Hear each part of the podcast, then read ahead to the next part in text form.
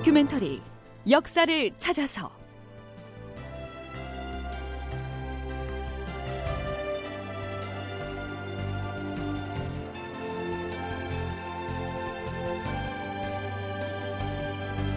제 782편 구원군은 언제 오나 선조는 애가 타는데. 극본 이상락 연출 최홍준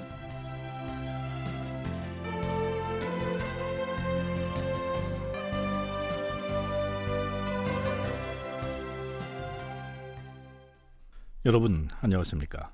역사를 찾아서의 김석환입니다. 선조 25년 7월 1일의 실록 기사를 보면 그 서두에 먼저 이런 기록이 나옵니다. 임금이 의주에 있다.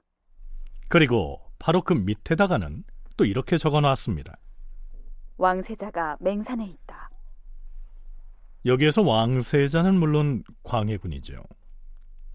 선조는 이미 그 전달인 6월부터 압록강이 지척인 평안도의 서북단 의주에 행제소를 정해놓고 머물러 있었는데 자 그렇다면 그때 세자인 광해군은 어디에 있었을까요?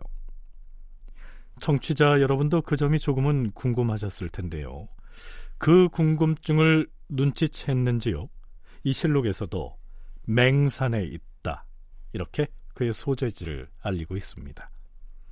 맹산은 평안남도 동북부 깊숙한 곳, 즉 함경도와 가까운 내륙 지역입니다. 하지만 광해군이 임금인 선조와 행선지를 달리해서 갈라진 이래 누구와 무엇을 하고 어떻게 지냈는지에 대해서는 실록에 별다른 기록을 남기지 않고 있습니다. 적어도 임진년 7월 초까지는 그렇습니다. 자, 그럼 이 시기 중국의 구원병을 청하는 문제는 어떻게 돼가는지 살펴볼까요? 주상전하, 중국의 차관 황응양 일행이 국경을 넘어 우리나라에 들어왔사옵니다. 그 사람들은 중국 조정에서 보낸 관리가 아닌가? 그렇사옵니다. 황참정, 하유격, 서지위 등이 함께 차관으로 온 것이옵니다. 명나라에서 무슨 목적으로 그 사람들을 보낸 것인가? 아마도 황응양은 지금 바로 왜구가 있는 곳으로 가 시끄러운 문제를 해결하고 돌아가려는 것 같은데 이는 매우 중요한 일이옵니다. 중국에서 온 차관이 왜군 대장을 직접 만나겠다고 한다. 신들이 생각하기에 우선 우리가 황차관을 소홀하게 대접해서 그의 마음을 잃는 것은 옳지 않을 듯하옵니다. 전하께서 나아가서 그를 만나는 것이 무방할 듯하옵니다. 그리하겠다. 예조판서 들라하라. 앞에서 명나라의 차관이 왔다고 했는데요. 여기서 말하는 차관은 특별한 목적 수행을 위해서 임시로 임명한 관리를 말합니다. 그 차관들 중에서 황응양은 관직이 참정이고요. 나머지 두 사람은 유격 하시와 지휘 서일관이었습니다. 유격과 지휘는 모두 명나라 무관의 벼슬 이름이지요. 그래서 그들의 성씨만을 따서 황참정, 하유격, 서지휘 이렇게 부르고 있는 것이죠. 그런데 명나라 황제가 파견한 바로 그 차관 일행이 직접 평양으로 가서 왜군 장수를 만나겠다고 했으니까 선조로서는 여간 마음 쓰이는 일이 아닐 수 없었겠죠. 부르셨사옵니까 주상 전하? 선조의 부름을 받고 들어온 이 사람은 예조 판서 윤군수입니다. 좌의정인 윤두수의 동생이지요. 예조 판서이니만큼 중국에서 오는 사절에 대한 외교 의전 문제를 그가 담당할 텐데요. 윤군수는 선조에게 우선 이렇게 청합니다. 전하, 신이 지금 외의 석의 두 통을 찾아가지고 왔사옵니다. 이것을 명나라 차관에게 보여주는 것이 어떻게 싸웁니까? 왜 서계를 중국 차관에게 보여준다? 예, 전하. 이번에 중국 차관이 평양으로 가서 외적을 만나면 왜군 장수가 이들에게 혹 불측한 말을 꾸며댈까 두렵사옵니다. 음, 그럼 그렇게 하라. 여기에서 외의 석의 두 통이란 일본군 장수 소서 행장이 조선의 이덕형에게 보낸 편지 한 통, 그리고 의정부 삼정승에게 보낸 또 다른 편지 한 통을 읽었습니다. 우선 이덕형에게 보낸 편지의 내용 일부를 살펴보죠. 일본은 귀국 조선에 대하여 티끌만한 원한도 없다. 단지 중국을 침범하려는 것뿐이다. 지난해 우리 일본의 관백께서 조선의 통신사에게 그러한 뜻을 대략 이야기하였는데 조선에서 회답하기를 조선은 중국을 섬기는 중국의 번진이라고 하였다. 올해 또 우리 관백께서 편지를 마련하여 일본에 협조해 줄 것을 요구하였으나 부산의 관리는 그 편지를 아예 받지도 않았다. 그러므로 우리 군사가 한양에까지 올라왔고 그대들이 병난에 휩쓸리게 된 것이다. 우리 일본에서는 단지 조선에게 우리의 뜻을 밝힌 다음 그 회답을 요구하였던 것인데 무슨 이유로 부산과 동네에서 우리를 막아서서 대항을 했는가? 고니시 유키나가 즉 소서 행장이 이덕형 편에 보낸 편지 앞부분을 요약하면 대개 이렇습니다. 무슨 내용인지 대충 이해가 가시지요? 일본군이 중국을 침략할 수 있도록 곱게 길을 비켜줬으면 조선과 싸울 이유도 없었을 것이다. 이런 얘기입니다. 광주 전남연구원 김만호 연구위원의 얘기 들어보시죠. 일본군은 조선에는 아무런 원한이 없다. 그냥 단지 중국을 침범하려고 한다라는 내용이 담겨 있고 두 번째로 보면은 만약 조선이 처음부터 길을 터줬다면 부산과 동네에서의 전투는 없었을 건데 좀 아쉬웠다. 뭐 이런 내용이고요. 세 번째는 조선 너희들이 일본의 당이 되어서 함께 명을 공격하자라고 하는 이 내용입니다. 그러니까 이, 이 두 통의 일본이 보낸 편지의 의도를 좀 보면은 조선을 좀 달래서 그들을 길라잡이 삼아서 명을 같이 공격하자라고 하는 그런 의도를 우리가 파악할 수 있겠죠.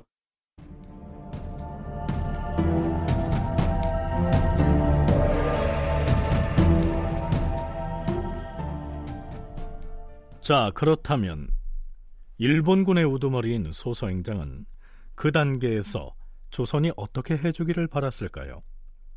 편지의 뒷부분의 일부를 소개하면 이렇습니다. 대저, 임금의 몸은 만세의 근본을 일으키는 것이다. 바라노니 계책을 훌륭히 하여 화친을 하는 것이 어떠한가? 귀국의 화친을 요구하려면 조선의 왕족 및 권세를 잡고 있는 관리들을 볼모로 삼아 일본에 보내야 할 것이다. 그렇게 하면 조선의 왕을 우리가 보호하여 한양의 도성으로 돌아갈 수 있을 것이지만 그렇지 않으면 임금이 평안도에 계속 머물러야 될 것이니 현명하게 판단하기 바란다. 하지만 일본의 장수들이 바로 중국을 침입하면 도성과 평안도가 매우 위급하게 돌아가게 될 것이니 조선의 왕은 팔도 가운데 한 지역을 골라서 편안히 지내는 것이 어떻겠는가? 조선의 왕족과 조정의 실세 대신을 선정해서 일단 일본의 볼모로 보내라. 그리고 왕은 팔도 가운데 한 곳을 정해서 그곳에 피해 있으라. 그러면 그 사이에 우리가 군대를 밀고 올라가서 중국을 치겠다. 뭐 이런 내용입니다. 조선 조정으로서는 매우 모욕적으로 받아들일 수밖에 없는 내용이지요. 자, 그럼 이제 일본군의 입장에서 한번 생각해 볼까요? 이 시기에 제2군 대장인 가등청정은 이미 함경도 북단의 두만강 근처까지 밀고 올라간 상태였지요. 그렇다면 제1군 대장인 소서 행장은 이미 평양성을 점령한 상황에서 왜 더 이상 밀고 올라가지 않고 자꾸만 조선 측에 편지를 보내서 강화를 하자, 화친을 하자 이렇게 요구하고 있는 것일까요? 조선의 국왕인 선조가 지레 겁을 먹고서 국토의 가장자리까지 피난을 가 있는 상황인 터에 부산에서 평양까지 밀고 올라가던 그 기세로 계속 진격하지 않고서 말입니다. 한국해양대 김강식 교수는 그 배경을 이렇게 설명합니다. 평양선까지 그다음에 저 두만강까지 올라간 거는 뭐 계획대로 됐지만은 올라가는 과정에서 제일 진짜 문제가 되는 게 군량 문제입니다. 군량이 이제 원래는 해안을 통해서 이제 바다를 통해서 이제 서해안 통해서 대동강 쪽이나 이런 쪽으로 군량을 보고를 했는데 그게 바다에서 이수진 장군에 의해서 좌절이 되어버렸습니다. 그게 또 하나고 그다음에 육지를 통해서도 전선이 이제 부산에서부터 평양까지 올라간다는 길은 엄청 멉니다. 그럼 이걸 이제 보급을 통해서 군량을 운반해야 되는데 그런 또 요소 요소를 막은 게 의병들이거든요. 그러니까 이제 군량이 제대로 보급되지 않은 상태에서 일본 군인들이 더 북쪽으로 올라가기도 상당히 어려웠습니다. 이런 사정이 있었습니다. 바로 그런 점 때문에 만일 선조가 평양성을 사수하겠다는 각오로 강단 있게 방어 전선을 구축했더라면 충분히 지켜낼 수 있었을 텐데 이러한 아쉬움을 갖게 되는 것이죠. 물론 역사적 사실을 놓고 가정법을 운운하는 것은 부질없는 일이지만 말입니다.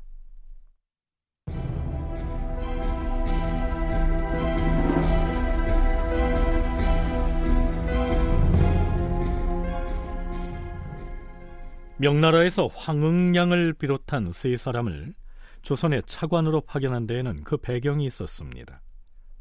임진년 6월 29일치 선조실록에는요, 그 차관들이 오기 직전에 이런 일이 있었던 것으로 기록하고 있습니다. 그 무렵 외적의 기세가 날로 강성해지자 명나라에서는 내부적으로 깊이 고심하였다. 그래서 병부상서 석성이 비밀리에 심유경을 파견하였는데 자신의 직함을 경영첨주 유격이라고 가짜로 칭하고서 적정을 탐지한다는 핑계를 대고 조선에 왔다. 그러나 실제 속셈은 일본군 진영으로 들어가서 외적의 장수를 면대하고 강화 협상을 하려고 한 것이다. 그런 임무를 띠고 심유경이 압록강을 건너왔는데 그는 구사하는 언어가 매우 장황하였다. 그날 의주에서 묵었는데 조선에서는 홍문관 직제학 오억령이 그를 접대하였다. 심유경이 오억령에게 이렇게 큰 소리를 쳤다. 내가 왜 압록강을 건너왔는지 아는가? 이제 나는 곧 평양의 왜군 진영 내부로 들어갈 것이다. 평양으로 가서 무엇을 하시겠다는 말씀이신지? 의리를 내세워서 그 자들을 이렇게 꾸짖을 것이다. 조선은 예의지국으로서 본시 잘못을 저지른 바가 없는데 너희 외놈들은 어찌하여 감히 명분도 없이 병사를 출동시켜서 남의 나라를 침략하여 죄 없는 백성들을 사륙하는가? 그렇게 얘기한다고 외놈들이 순순히 받아들이겠습니까? 조선을 치고 나서 중국을 범하겠다고 나선 놈들인데요. 그러면 나는 다시 왜군 장수에게 이렇게 말할 것이다. 조선과 중국은 입술과 치아와 같은 나라이므로 너희들이 만약 군사를 철수하지 않으면 비단 산동 지역의 병사들만이 아니라 천하의 병사들을 모두 징발하여서 너희들을 남김없이 모두 섬멸하고야 말 것이다. 나는 너희 일본국의 우두머리인 풍신수길도 다 잘 알고 있는 사람이란 말이다. 이렇게 호통을 치면 놈들은 꼬리를 사리면서 물러가겠다고 하지 않겠는가? 명나라의 병부 상서가 보낸 심유경이 이렇게 허풍을 떨었던 것이죠. 심유경 등이 이렇듯 정탐을 하고 돌아간 바로 직후에 이번엔 명나라 조정에서 차관 황응양과 그 일행을 다시 의주에 보낸 겁니다. 자, 그러면 차관 일행과 예조 판서 윤군수가 만나 무슨 얘기를 나누는지 들어보시죠.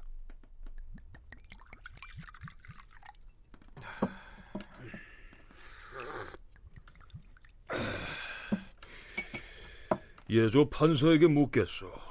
바다 건너 외국이 대체 무슨 연유로 조선을 침략했다는 것인지 그 이유를 알고 싶소이다.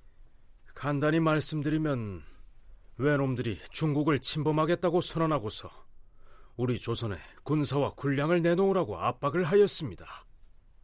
헌데 우리가 엄한 말로써 호되게 꾸짖으며 거절을 하니까 결국 오늘날과 같은 병화를 일으킨 것입니다. 음, 헌데 이 조선이 하는 말을 의심하는 사람이 워낙 많은지라 어쨌든 우리들이 이번에 바로 평양으로 가서 외적 우두머리와 서로 만날 터이니 그대 나라에서는 비중 있는 대신을 자출하여서 우리와 함께 평양으로 가도록 해주시오. 이런 일은 응당 우리 전하께 먼저 아뢰고 나서 처리를 해야 합니다. 더구나 외적과 우리는 이미 죽고 죽이는 원수지간이 되었는데 저들이 우리 조정의 대신을 보면 살려둘 리가 있겠습니까? 아, 듣고 보니 그대 말이 옳은 듯하오. 그럼 우리가 평양에 갈 땐 조선 사람들을 대동하지 않고 가겠소. 그 평양에 가시기 전에 일단 이 서찰들을 좀 읽어보십시오. 두 통 다 외적이 우리 조정 대신에게 보내온 편지입니다. 어, 그런 편지가 있단 말이오. 그렇다면 어디? 명나라에 퍼져 있었던 당시의 소문이 조선이 일본과 한패가 되어서 명나라를 공격하려 한다라고 하는 건데 그 소문의 진위를 해명할 수 있는 중요한 단서가 바로 이 두 통의 편지에 담겨져 있는 거죠. 그래서 윤군수는 이 편지를 보여줌으로써 조선이 처음부터 일본과 한패가 되려고 했던 것이 아니라 어, 조선은 결백하다. 일본군이 명을 침략하려는 의도가 분명히 이 편지에 담겨 있지 않냐라고 하는 어, 해명을 할 수 있게 되었던 거죠. 광주 전남연구원 김만호 연구위원의 얘기 들어봤습니다. 자, 그럼 예조 판서 윤군수가 건네준 두 통의 편지를 읽고 난 그 명나라 차관들의 반응은 과연 어땠을까요?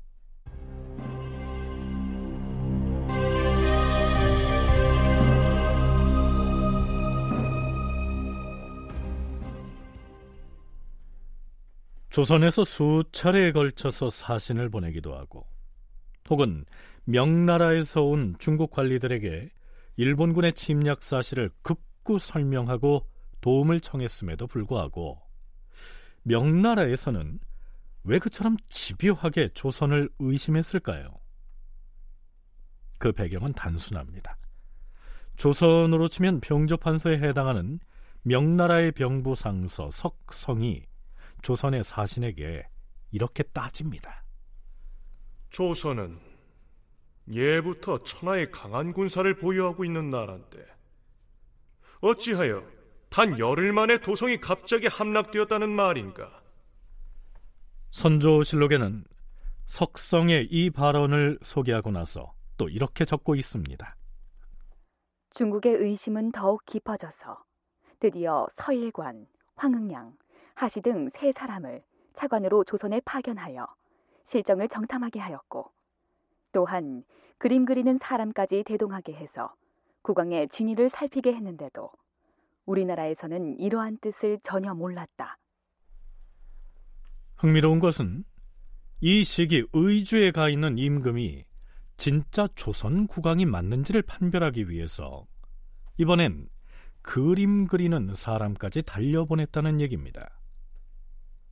그림 그리는 사람이 선조의 초상을 속필로 그려가지고 중국에 가서 진위를 판별하는 작업을 했는지 여부는 기록에 나타나 있지 않아서 알 수가 없습니다. 자, 천여 명의 구원병이 요동에서 일단 압록강을 건너온 지는 상당한 시일이 지났는데요.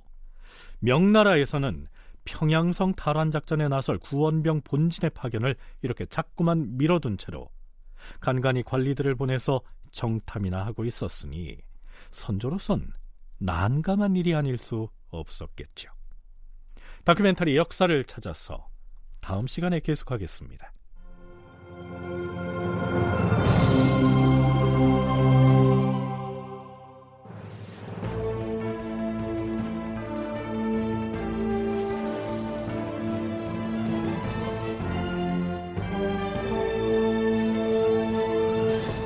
다큐멘터리 역사를 찾아서 제 782편 구원군은 언제 오나 선조는 애가 타는데 이상락극본 최용준 연출로 보내드렸습니다.